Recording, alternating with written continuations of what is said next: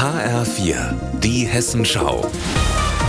Unser Thema aus Südhessen und Rhein-Main. Mit Frank Angermund, guten Tag.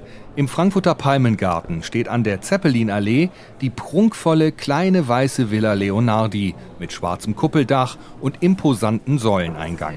Es ist der Nachbau des stattlichen Sommerhauses einer Frankfurter Kaufmannsfamilie, das 1905 abgerissen wurde. Die Terrasse vor dem heutigen Restaurant wird bei schönem Wetter von den Gästen genutzt, doch der Hof auf der Rückseite war durch Drehkreuze vom Palmengarten abgetrennt, erinnert sich Frankfurts Umweltdezernentin Rosemarie Heilig. Das war wirklich so ein Unort, ja, man kam von außen ja gar nicht mehr rein.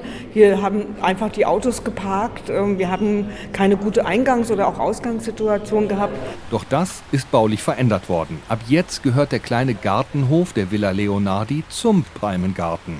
Im Zentrum sprudelt ein kleiner Brunnen, gesäumt von zwei Palmen, dazu Blumenbeete und vier neu gepflanzte Schlafbäume mit rosafarbenen Blüten.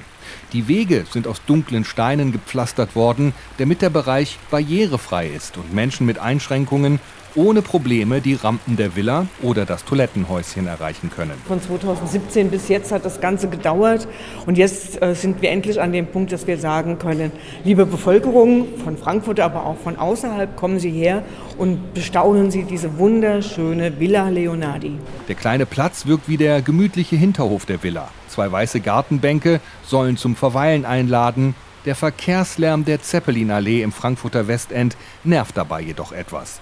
Trotzdem ist der Projektleiter des Palmengartens, Jörg Plassmann, vom Hof begeistert, da die Villa Leonardi nun komplett zum Botanischen Garten gehört und von allen Seiten erreichbar ist. Gleichzeitig kann man jetzt auch den benachbarten äh, Quellteich umrunden. Also der, der Teich, die Teichanlage steht viel mehr im Zentrum vorher und kann jetzt auch von der Terrasse aus äh, angeschaut werden. Das hat nochmal viel mehr Qualitäten, als wir uns das vorher so gedacht haben. Das neue kleine Highlight des Palmengartens hat unterm Strich 620.000 Euro gekostet.